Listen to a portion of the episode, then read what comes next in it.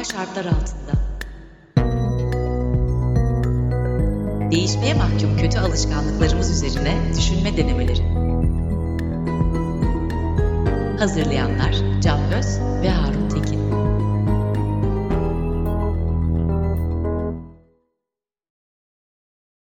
Merhaba, Anormal Şartlar Altında'nın yeni bölümüne hoş geldiniz. Bu bölümün adı Mutsuzluktan Ölmek. Bu konuda konuşacağız, mutsuzluk üstüne konuşacağız. Harun, benim elimde tabii Türkiye'nin mutsuzlukta dünyada nerede durduğuna dair bir alay bilgi var. E, ama sen açılış yapmak ister misin? İsterim. Bu o kadar değişik bir konu ki bunu bir kere kaydedip beğenemedik. Tıpkı ilk sezon gibi.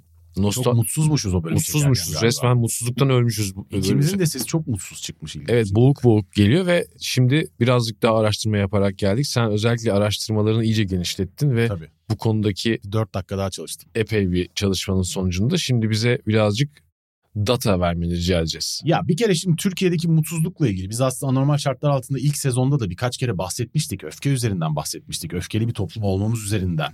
Bunun geçmişi ve gülümsemek üzerinden bahsetmiştik ama bugün direkt mutsuzluğa odaklandık. Mutsuzlukla ilgili dünyada en yaygın olarak kabul gören yani Birleşmiş Milletler'in de kendi iç iletişimlerinde kullandığı, kabul ettiği World Happiness Report diye bir bağımsız rapor var. Bu rapor dünyada birçok ülkenin şu an 137 ülkenin mutluluğunu ölçmek için 6 değişik kategoride ölçümleme yapıyor. Tabii ki mutluluk öyle kolay kolay objektif olarak ölçülebilecek bir şey değil. Çünkü zaten felsefi bir kavram aslında, matematiksel bir kavram değil. Ancak buna en yakın şey varmak için uyguladıkları yöntem bu 6 kategoride dünyada olabilen en mutsuz veya en kötü seviyeyi belirleyip bu seviyelerde distopik bir ülke varmış gibi belirleyerek bu ülkenin üzerinde kaçıncı sırada olduğuna bakıyorlar diğer ülkeler. Ülkenin adı da neydi? Distopya. Distopya. Evet, distopya diye de isim koymuşlar bu ülkeye. Şimdi Türkiye budur burada ne durumdaymış? 2017'de bu sıralamada 68. sıradayız. Bu kötü bir sıra, düşük bir sıra, mutsuz bir sıra. 137 ülke arasındayız sonuçta. Daha sonra 2019'a geldiğimizde 78. sıraya düşüyoruz 2 senede. 10 sıra düştük. 10 sıra çat diye düşmüşüz. Çok sert bir düşüş bu.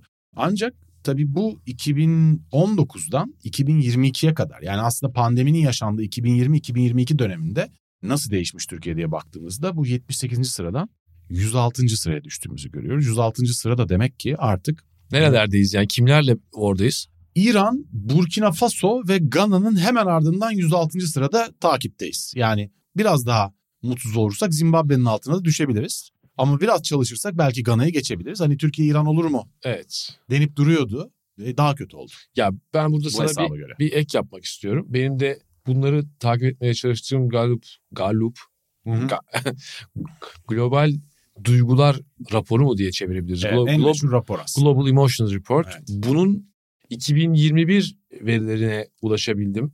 2022'de de daha farklı bir şey olmadı ama negatif deneyim endeksi diye bir şey var. Hı hı. Afganistan orada da en altta.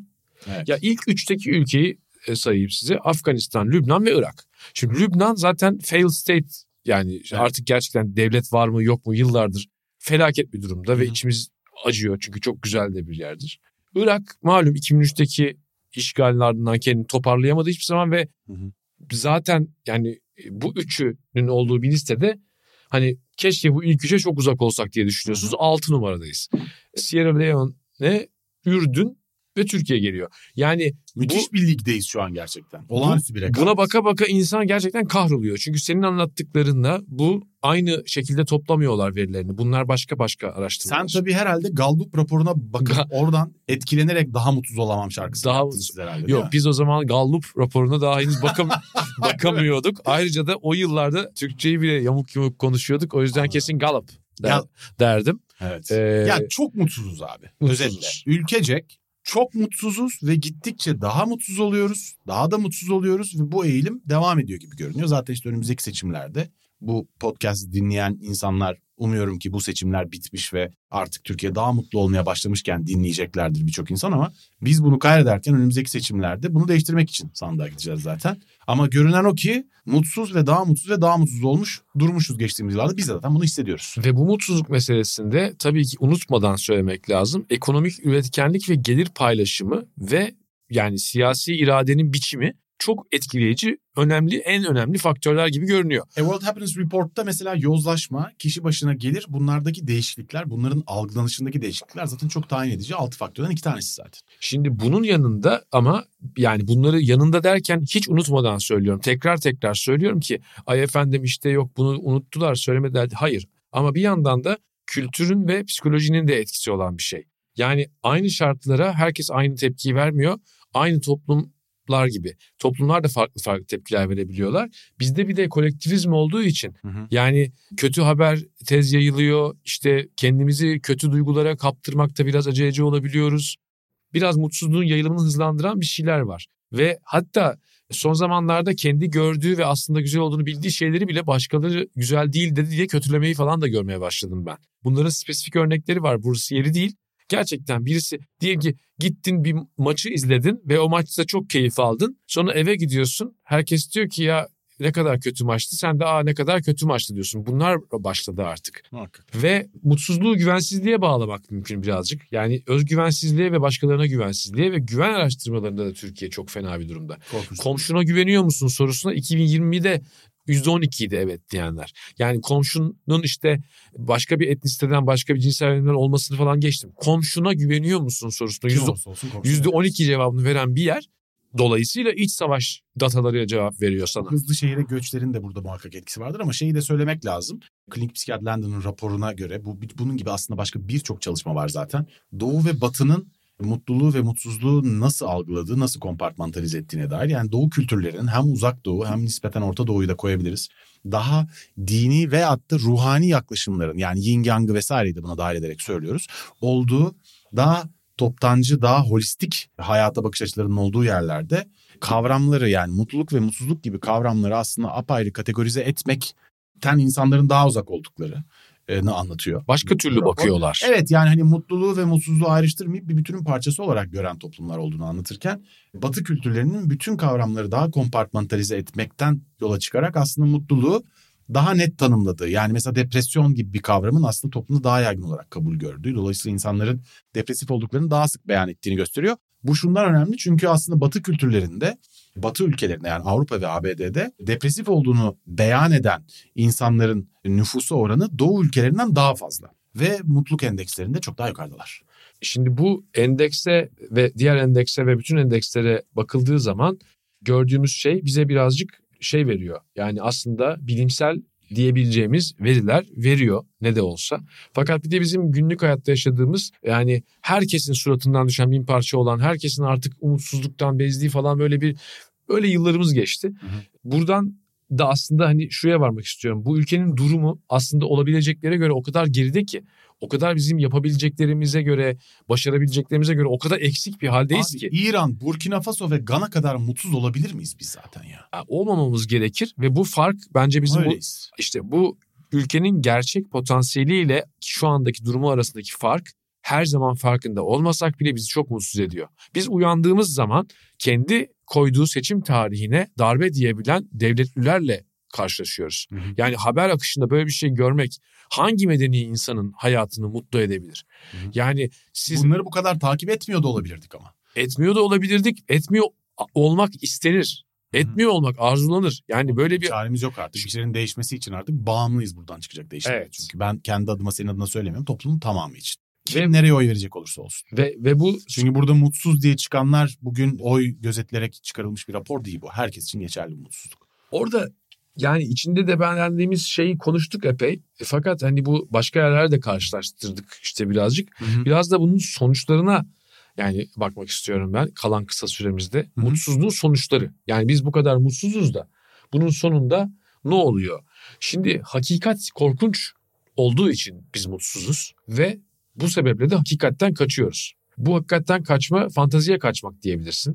Abartmak, yalanı araç olarak kabul etmeye başlamak artık her kesim için. Kendi hayatı değiştirebilme kabiliyetinden vazgeçmek, feragat etmek, nihilizme vuruyorsun. Yani bu zaten düzelmez. Zaten her şey beter. Zaten anlamı yok. Bunları kabullene kabullene de bu durumları artık pekiştiren şeyler yapmaya başlıyorsun. Yani problemin parçası olmaya başlıyorsun. Bu maalesef bizim çok kolay farkında olmayabileceğimiz bir şey. Birbirimizi tekrar hakikate davet edelim. Yani hayatın ne kadar zor olduğunu biliyoruz. Çok zor bir durumda olduğumuzu biliyoruz ama bunu değiştirebileceğimizi idrak edelim tekrar ve bu durumda olan, bu durumlarda olan tek yer biz değiliz. Orada sana döneceğim. Bu durumdaki en kötü yerde biz değiliz belki. Ve bu duruma verilecek tepki de böyle mutsuzluk ve vazgeçilmişlik değil. Belki bambaşka bir açıdan bize çok benzeyen bir yerde bulundun sen. Geçen sene sanırım Brezilya'da. Hı hı.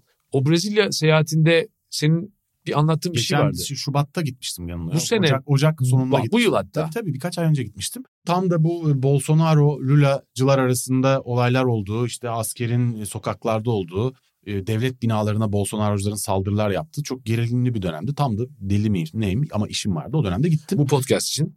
Evet bu podcast için araştırmacı e, podcastçı olarak. Şimdi tabii çok büyük bir gelir uçurumu var Brezilya'da. Ve bu gelir uçurumunu hayatın her yerinde fiilen görüyorsunuz. Yani ben havaalanına indiğimde havaalanında taksiye binerken polis yanımda taksiciden işte şey alıyor nereye gideceksin diyor. Bana kim, benim kimlik bilgilerimi soruyor taksiciyi tembihliyor. Orada bir takım bilgiler alan başka yetkililer görevliler var. Hakikaten şey gibi gümrükten geçer gibi taksiye biniyorsun. Ve seni taksiye bin... Bunun sebebi çünkü kaçırıyorlar insanları. Sokakta şey diyorlar telefonunu havaya kaldırma fazla çünkü geçen motorlar telefonunu çalmak için sana çarpabilirler. Çok tehlikeli. E binaların hemen hemen hepsinin ilk iki katı demir parmaklıklarla plakalarla kapalı zombilerden savunulmuş gibi. Yani fiilen ülkenin her yerinde korkunç bir gelir uçurumu görüyorsun ve bunu her yerde hissediyorsun. Ama insanlar gülümsüyor. Ve şehrin en zengin mahallesinde bu gelir uçurumunun nesnesi olan fiilen görüyorsun zaten. Yani gözünün feri sönmüş. E, cildi kurumuş. O kadar fakirliği görünen insanlar var. Ama o insanlarla bile bir şekilde konuştuğun zaman gülümsüyor insanlar. Yani şeyi görüyorsun. Korkunç bir durum var.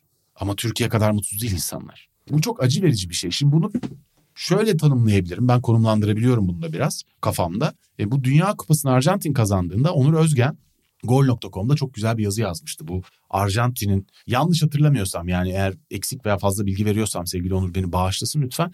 Arjantin'in bu kültürün neşeyi hüznü bir arada yaşaması üzerine bir şeyler anlatmıştı. İşte o kültürün güzelliğine dair. E bu tabii bana düşünme fırsatı verdi. Yani Orta Doğu'nun aslında biraz arabesk olduğu, hüzünden, şükürcülükten aslında neşeyi yok ettiği, Batı kültürünün ise mutluluğu ararken, pozitifi ararken negatif her şeyi yok etmeye çalıştı. İşte depresyondayım diyerek onu bir hastalık diye tanımlayarak. Ama Akdeniz ülkeleri ve Güney Amerika ülkelerine özgün neşeyle hüznü beraber yaşayabilmek. Yani flamenko müziğindeki o duygular veya Güney Amerika'nın tangosundaki o duygular veya çok acılar içindeki insana futboldaki coşkuları veya Yunanların ekonomik krizdeyken masalarda tepinerek dans etmeleri. Neşeyi ve hüznü beraber yaşayabilen insanlar Akdenizliler diye düşündürdü bana bu. Ve bu beni şeye götürdü. Biz kendimizi doğuda mı tanımlıyoruz, batıda mı tanımlıyoruz diye kavga etmekten belki de gözümüzün önündeki en önemli bizi kaçırıyoruz. Biz belki de Akdenizliyiz abi. Ben çok Kendimizi Akdenizli olarak anlatabiliriz yani. ben zeytin ağacının altında birleşmeye çok okeyim. Hmm. Akdeniz'e çok aşığım ve bayılıyorum. Hmm. Ve buraya gelmesi muhabbetin çok güzel. Aslında bir Latin müziğinin bir kısmındaki neşeyi ben hep sürreel bulurum. Hmm. Fakat o zaten sürreel. Yani o kadar neşe belki de bu dediğin şeyi kompanse etmek için olan bir şeydir. Fakat Akdeniz'deki bana iyice hakiki geliyor. Akdeniz'de hayatla kurgunun böyle iç içe geçmişliği Evet. var ve bu aslında bize hayatın değiştirilebilirliğiyle ilgili de belki değiştirilemez kısmında nereye kaçman gerektiğiyle de ilgili bir şeyler söylüyor. Efesli Heraklit'e gelmek için uygun bir zaman. Bu hareket meselesini, değişim meselesini en iyi anlatanlardan, e ilk anlatanlardan biri bizim buralardan. Hmm. Efes, Selçuk oralardan Komşu. komşu değil yani yerli ve milli. Yani bizim e, Heraklit.